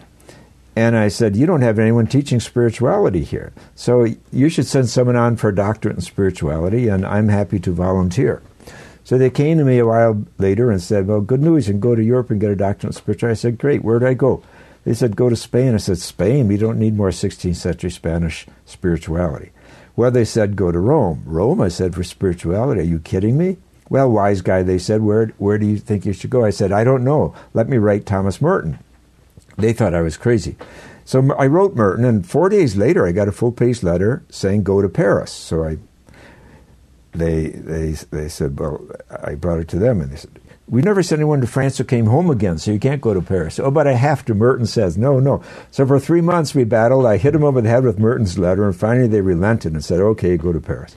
And that's where I went to the Institut Catholique, and I met my mentor there, Père Chenu, a wonderful 75 year old French Dominican who named the creation spiritual tradition for me. So it was really an important event for me, among other things that I learned there. So I thank Merton for it. He, as I say, all the trouble I've gotten in is due to Thomas Merton because he sent me there. Merton was born in France. His parents were American, his American mother, and his New Zealand father, but they met at the Art Institute in Paris. They were both artists, fell in love, and then he was born in the south of France. Our Merton really was an amazing figure. For one thing, he really was uh, very intelligent and well read and come from this artist background. He was very gifted in, in writing and in many art, other art forms as well. His conversion happened in 1958, and he joined the monastery in 1940. But he was a dualistic monk and writer until 1958, when he encountered Meister Eckhart through Suzuki, the great Zen Buddhist who brought Zen to North America. Suzuki told Merton, You should be reading the one Zen thinker of the West, which is Eckhart. And Merton said, but, but he said, Eckhart's been condemned by the church. And Suzuki said, well, I can't help that, can I? So make long story short, Merton started reading Eckhart and it utterly converted him. The last 10 years of his life, 1958 to 1968, Merton became a very prophetic Christian. He, in, he, it's just what we were talking about earlier in this conversation. He moved from just contemplation, it's kind of an isolated activity, into the world at large. And so his last book were on two basic topics. One was interfaith. So he was a real pioneer in deep ecumenism or interfaith. So he was writing about Buddhism and Taoism and Sufism and all of it. And of course, his last journey was to Asia, uh, where he met the Dalai Lama, among others, who was 33 at the time. And they, they really fell in love and appreciated each other profoundly. But the other uh, aspect of Merton's development and maturity was his stance on political and ecological issues. So, for example, when uh, Rachel Carson's book came out, uh, Silent Spring, which people recognize as, the launching of the environmental movement, she was immediately castigated by scientists. They said, "Oh, this is a crazy woman. She's in love with trees and bunnies and birds, and uh, she's not a real scientist." Blah blah blah. In contrast, Merton immediately read it and wrote her a four-page letter thanking her saying that she explains why the birds have disappeared on the on the monastery farm and they're going to stop doing DDT because of her book and everything like that.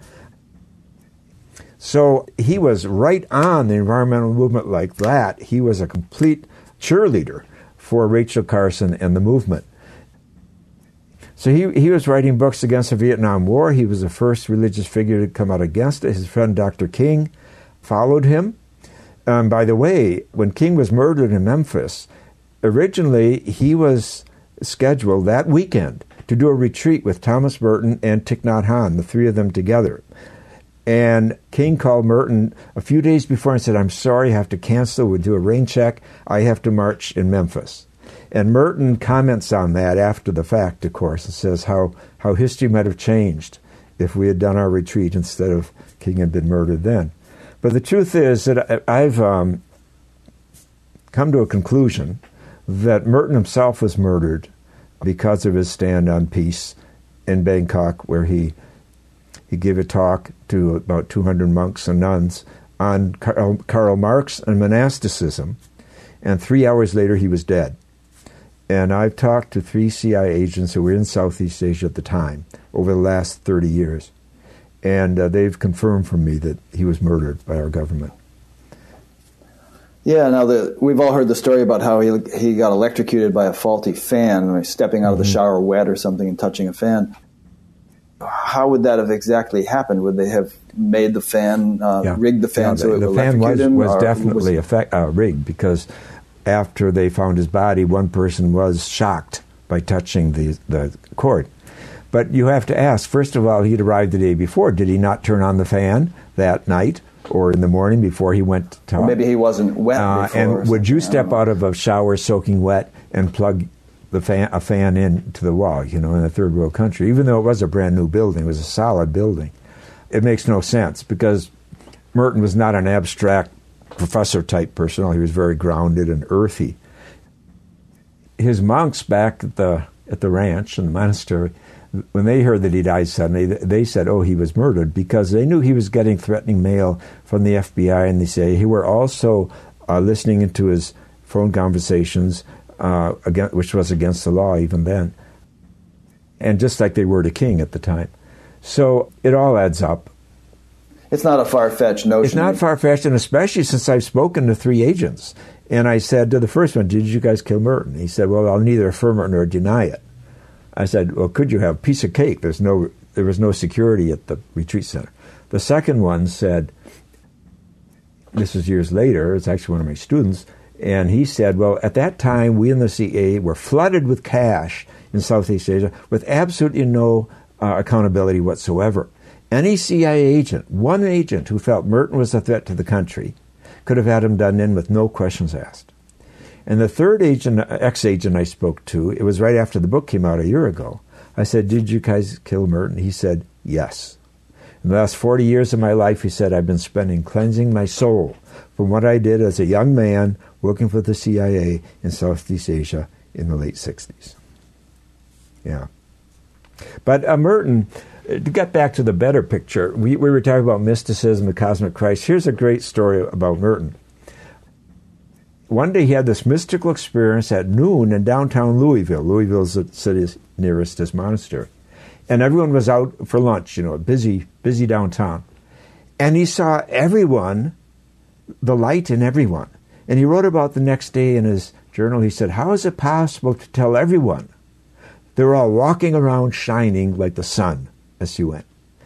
That's a, just a powerful statement about the cosmic Christ. It's exactly like the transfiguration experience that is recorded with Jesus and his three friends at the top. But they saw him, the light in him coming out.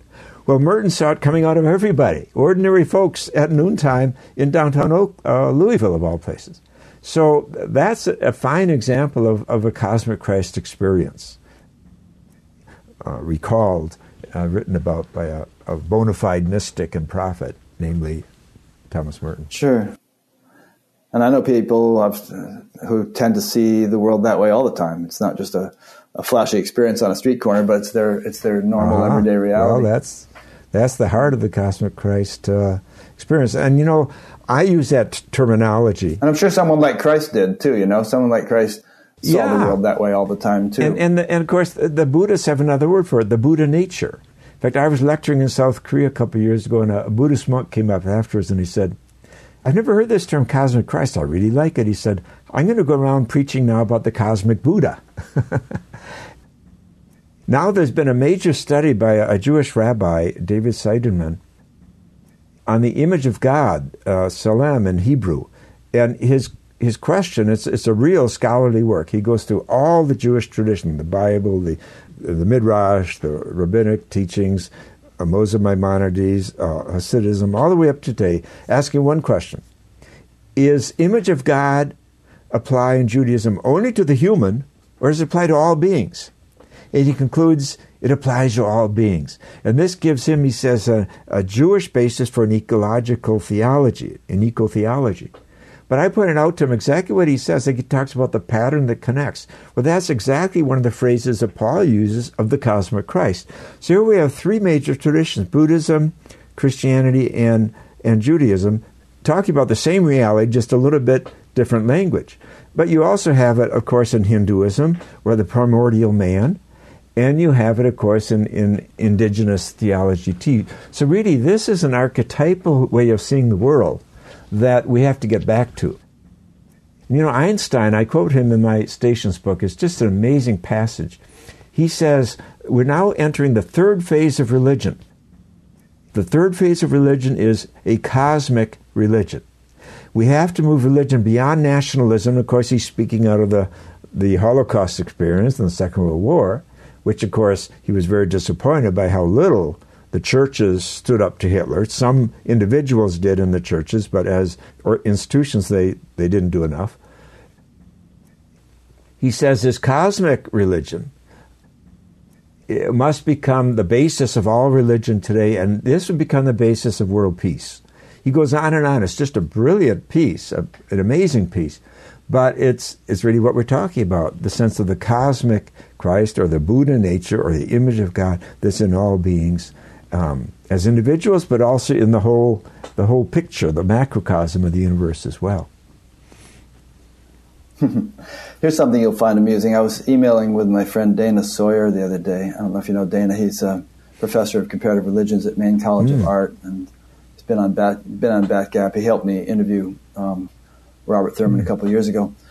And uh, in any case, he's, he says in a couple in two weeks I'll be speaking at the Acad- the American Academy of Religion conference in Boston, defending the the views of Huston Smith against his detractors as scholars assess his legacy. This will mostly be a fight over whether or not the Academy will allow theories of reality that include metaphysical elements. So it'll be a heated debate. And the reason I find that amusing is that, geez, I mean, how can one actually comprehend reality without incorporating the metaphysical dimension? You know, because reality is not just what we see on the surface. It, you know, it's it's the sort of the even physics tells us that if you really want to know reality, exactly. go deep.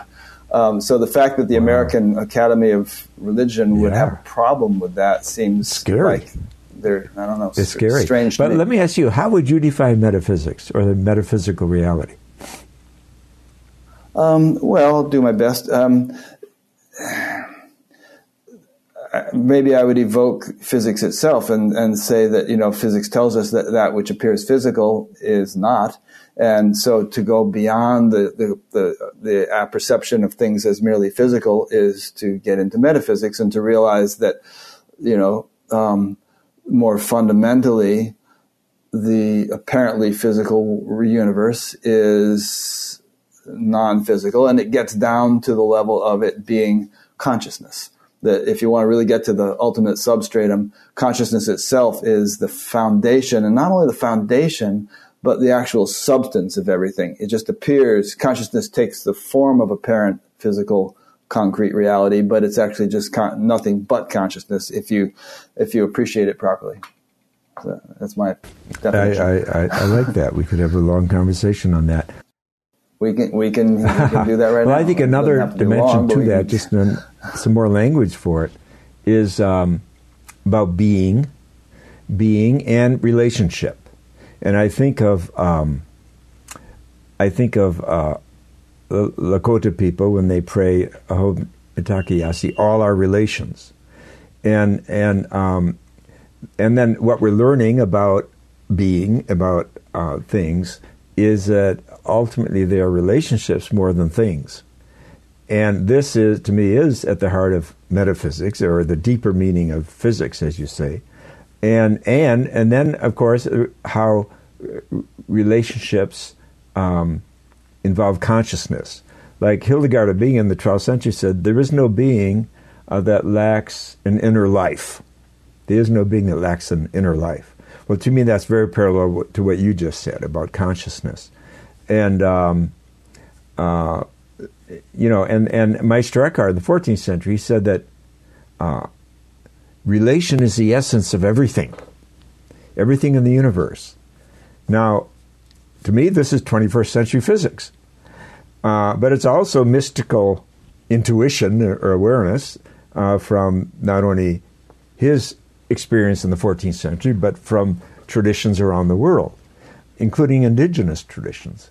So it's really scary and appalling to hear that the American Academy of Religion is so afraid of going beyond religion as defined by sociological or institutional or doctrinal categories and unwilling to go into the, the deeper metaphysic, if you will, or the deeper level of relationship, of consciousness, of being itself. And um, this is what I love about the mystics. This is why I, I, wanted to study them and, and be with them so much in my last 50 years of my life because I found there people who were willing to take that adventure, to explore what that what those relationships are, what those experiences are, to use your earlier word, and then to see that science is is is kind of um, uh, circling this itself today is just wonderful. But to think that a, an academy like AAR is is afraid of this, I don't know. It just shows you where the academy is at. I think education is part of the problem today and not part of the solution. I really do, in great part. It's stuck, I think, in modern consciousness, and the rest of us are trying to uh, move into a postmodern awareness. And on this note of relationships, coming back to consciousness, both in the Vedic tradition, and I've heard kind of a parallel explanation of this from quantum physicists. If consciousness, and physics wouldn't use that term, but to speak in the more Eastern terms, if consciousness is the ultimate reality and the the actual totality of, of what is, then what has it got to relate with other than itself? And so on a sort of a primordial level, consciousness self interacts. And, and the self interaction of consciousness sets up the sort of conditions where apparent diversity arises. And the, the whole universe is a sort of a, an expression of the sort of the dynamism at the most fundamental level of creation that results from the continuous sort of one and three interaction of consciousness with itself, the three being observer, observed, and process of observation, which actually can't exist if there's really only one, but arise from the interaction of consciousness with itself. And there's a sort of an infinite frequency back and forth between this one and three and one and three and one and three. And this kind of gives rise to the whole explosion of, of creativity that we see as the universe. I like that. Now, Thomas Aquinas uh, uses interesting language for this, and I like it. He says that God is supremely conscious and therefore supremely joyful. And I just like that relationship between joy and consciousness. And then he says, sheer joy is God's, and this demands companionship. So, this is his way of talking about the purpose of the universe. The purpose of the universe is joy, joy of all beings. And he talks about the, all beings being joyful and being friends to one another and so forth. I just think it's it's very fresh language. At least to most Westerners, it is. But uh, I do think it's it's imperative that we bring joy and consciousness again into our conversation about reality. You know, I mean, da. But you know, this is what the modern age did. It just so narrowed the questions, and it, it hasn't been a total loss. Obviously, we've learned a lot from from modern consciousness and the modern science. But in this postmodern time, we've got to open open our, our minds again and bring in some of this pre-modern wisdom. You see, Aquinas was a pre-modern thinker, and so he thought in terms of the universe. Uh, for example, he says the most excellent thing in the universe is not the human. The most excellent thing in the universe is the universe itself. And this comes very close to what you're saying too. That the consciousness is is bouncing around the entire universe, and we are part of that for sure. But again, that the joy is at the heart of things and at the heart of consciousness itself. And this is the, the context in which we find ourselves or ought to find ourselves. And of course, it means we have to redo all of our uh, work worlds, our professions, including education, to bring joy back and with it consciousness. You know, so we've got a lot of work ahead of us, I think. Maharishi Mahesh Yogi used to be fond of saying the expansion of happiness is the purpose of creation. Oh, oh well, that's, that's real close what you were to saying, or what Aquinas was saying. Talking about exactly. Yeah. And of course, the, in the Eastern traditions, they talk about Ananda or bliss, and Sat Chit Ananda being the sort of you know existence, consciousness, bliss being the sort of essential constituents of ultimate reality. And Eckhart is very big on that, on being. He says, when it comes to being, we're equal to all the other creatures. We're not superior. That, that we all have being in, in common. And uh, I just like that, that pre modern awareness that we have to get back to being. And, um, and, and he also says, you know, we should, we should act out of our being.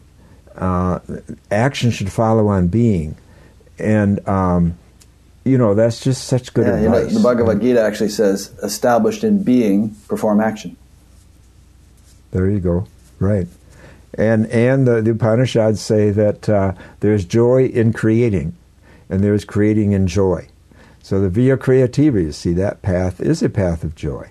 In our creativity, there's, there's great bliss, there's great satisfaction and union and communion in, um, in our creativity. And we're all creative. You know, this isn't about artists that we put on pedestals, that there's a, this creative um, uh, passion in all of us. Uh, M.C. Richards, a potter who wrote the marvelous book Centering, which I think is really the Bible of artist meditation, she says that um, there's a creative being inside all of us, and we must get out of its way because it will give us no peace until we do.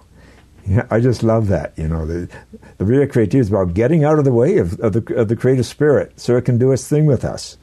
And there's great joy in that, and there's great peace in that. Uh, that word you use, you're part of a dynamic, a dynamic world of creativity. And if it's anything that distinguishes the post Einsteinian universe from the modern consciousness, it is creativity.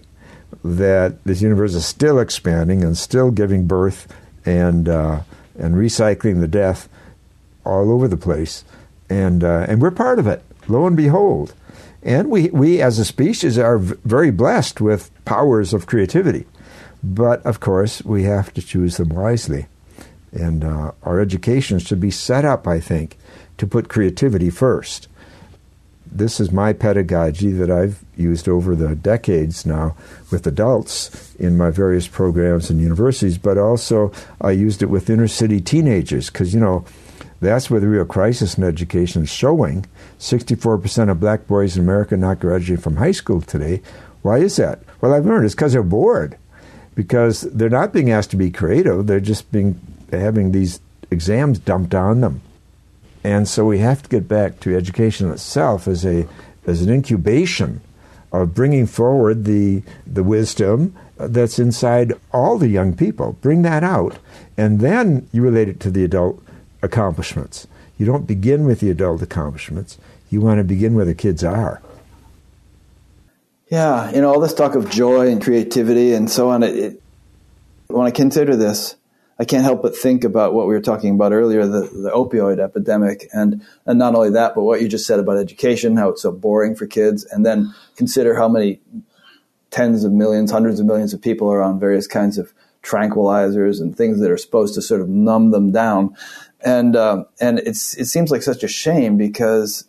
And I and of course I attempted to do that myself in my teens, but it seems like such a shame because I think as you and I and many people listening have discovered, there's an inexhaustible reservoir of joy and, and happiness within us.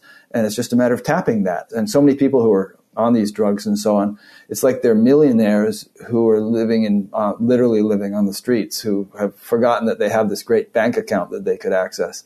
I'm talking, of course, about the bank account of the inner joy and and then we're all wringing our hands about what are we going to do about the opioid epidemic. There, there, just needs to be a sort of a, a, a some kind of educational means whereby the masses can be turned on to this um, inner reservoir, and then all these problems will just be a thing of the past. Seems to me.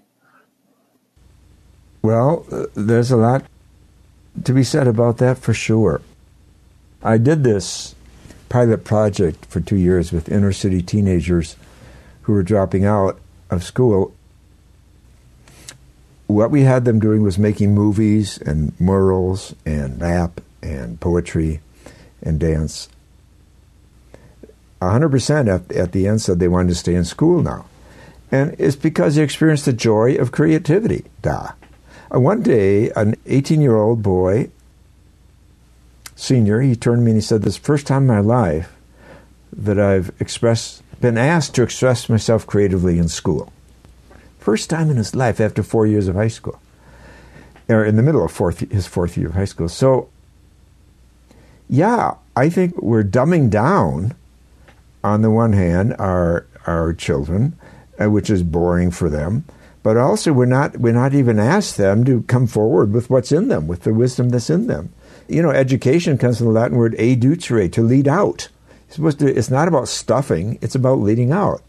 Yeats, the poet, Irish poet, said that education is not about filling a pail. It's about lighting a fire. So I think we need schools that light fires, and I, and I call these wisdom schools instead of knowledge factories. Because you light a, the fire of learning, and first of all, people are happy, but also they spend the rest of their life learning. Then you know the fire doesn't go out because you are happy. Truth, Aquinas says, the proper heart objects of the heart are truth and justice. I just love that. That the heart yearns for truth and the heart yearns for justice. So it shouldn't be that hard lighting a fire because we've all got a heart. But it's like bad religion that piles up doctrine upon doctrine. So we pile up stuff on stuff on stuff in, in education. It gets more and more expensive, and everyone is unhappy. It's not only the kids who are unhappy, the teachers are unhappy, the staff is unhappy. You know, it's, it's an unhappy place to be. Where's the joy? So, you know, we could just be doing this so much more properly, but we do have to deal with the inner self in the kids. And so, therefore, things like yoga and uh, meditation practices and so forth are absolutely essential, you know, for clearing out some of the stuff, the residue that people come with, and the stuff back home and all that. Uh, they have to be the, the we have to bring in what I'd call the inner technologies from spiritual practices and traditions. And um, uh, all this is doable, and is doable at a very modest cost because we have these practices in our repertoire as human beings, but they've been, I think, uh, excluded because we've been defining education so rational a way for 100, 150 years that uh, we have to bring that balance back to what I call the right and left brain balance. And what, what Einstein himself called intuition versus rationality. He said, Do not overtrust the intellect. It does not give you values. He says, Values come from intuition. He said, The internet will give you methods, but not values. So he said, We, we need both. And uh, they need to serve each other. The rational needs to serve the intuition. So that's what I opt for in, in the in the programs that I've designed, the pedagogy over the years. Uh, this is what we've done. And in our new school, the, the Fox Institute of Creative Spirituality out of Boulder, we're doing this again with a new a new leadership and everything, another generation's doing it. I've seen the results. The results are amazing. What's the age group of that school? Well, it's young adults and older because they're offering master's degrees and uh, doctor of ministry or doctor of spirituality degrees. Uh, yeah, just opened this month, uh, last month, October. Yeah, there are a number of initiatives like that. Uh, there was a woman named Caverly Morgan at the SAND conference that presented this whole program that she's doing in Portland with teaching mindfulness to kids in schools, and they're getting marvelous results. You know, kids are just flourishing. What age kids is she doing? High school.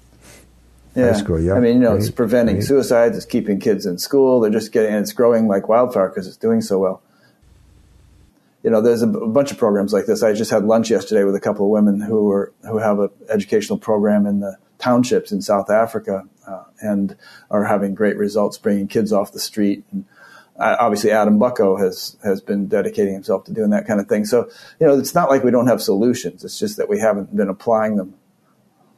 And then when they want to cut budgets, what do they cut? They start cutting the art, the music, the dance, all the creative exactly. stuff. You know, and it makes it even worse Yeah, all the stuff that feeds the soul and heals the yeah. soul. Yeah, it's crazy. Yeah.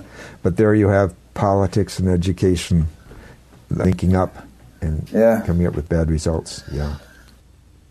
Yeah. Well, so you and I could probably go on all day. You know, I mean, I've got like four pages of notes here, and every single point is something we could have a discussion about. But I think we've given people a pretty good taste. I think so. I've, I've enjoyed it. It's been a good ride. Is there anything uh, yeah. important that I haven't thought to ask you, or that you would like to say that it just hasn't come up, or anything? Well, one project I'm involved in now, we just launched it this month, is a new order, a spiritual order. We call it the Order of the Sacred Earth. And the directors, one is a woman, 28, and the man is 33, so I'm working with these young people. But it is meant to be intergenerational. We just came out with a book called Order of the Sacred Earth, uh, intergenerational love in action. I think it's called.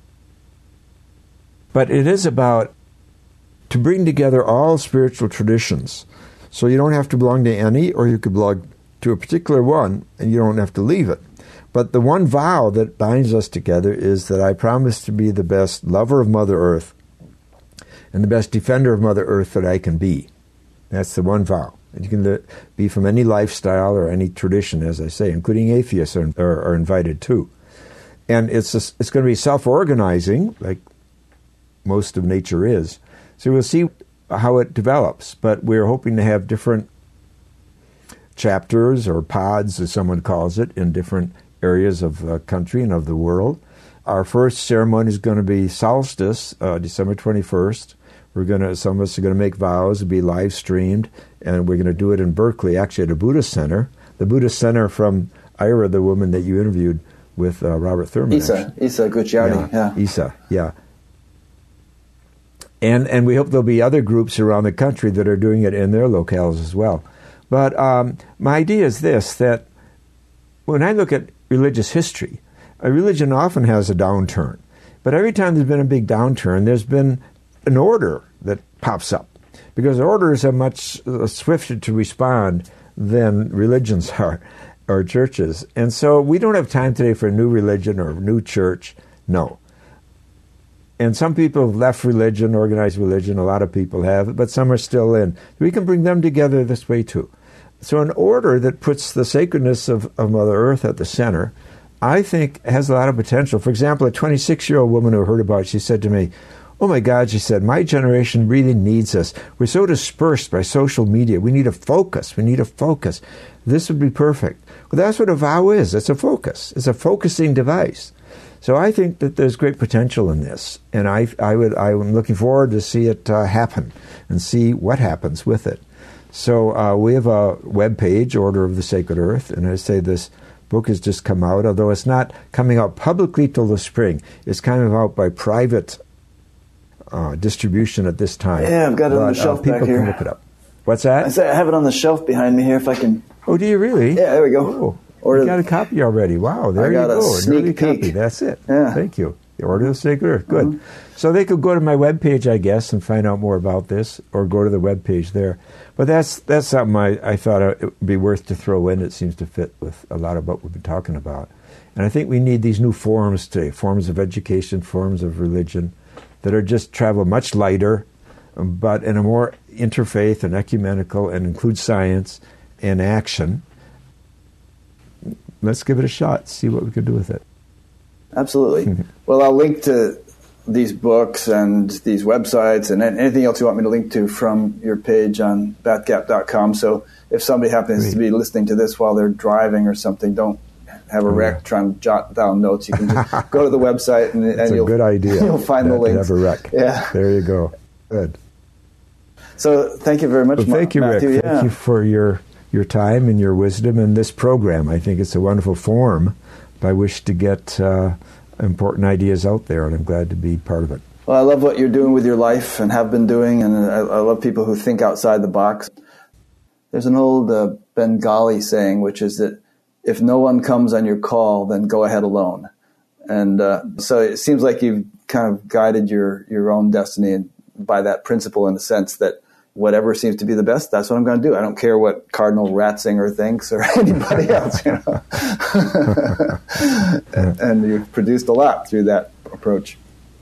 yeah. Well, thank you. Yeah. So let me just make a couple of quick wrap up points.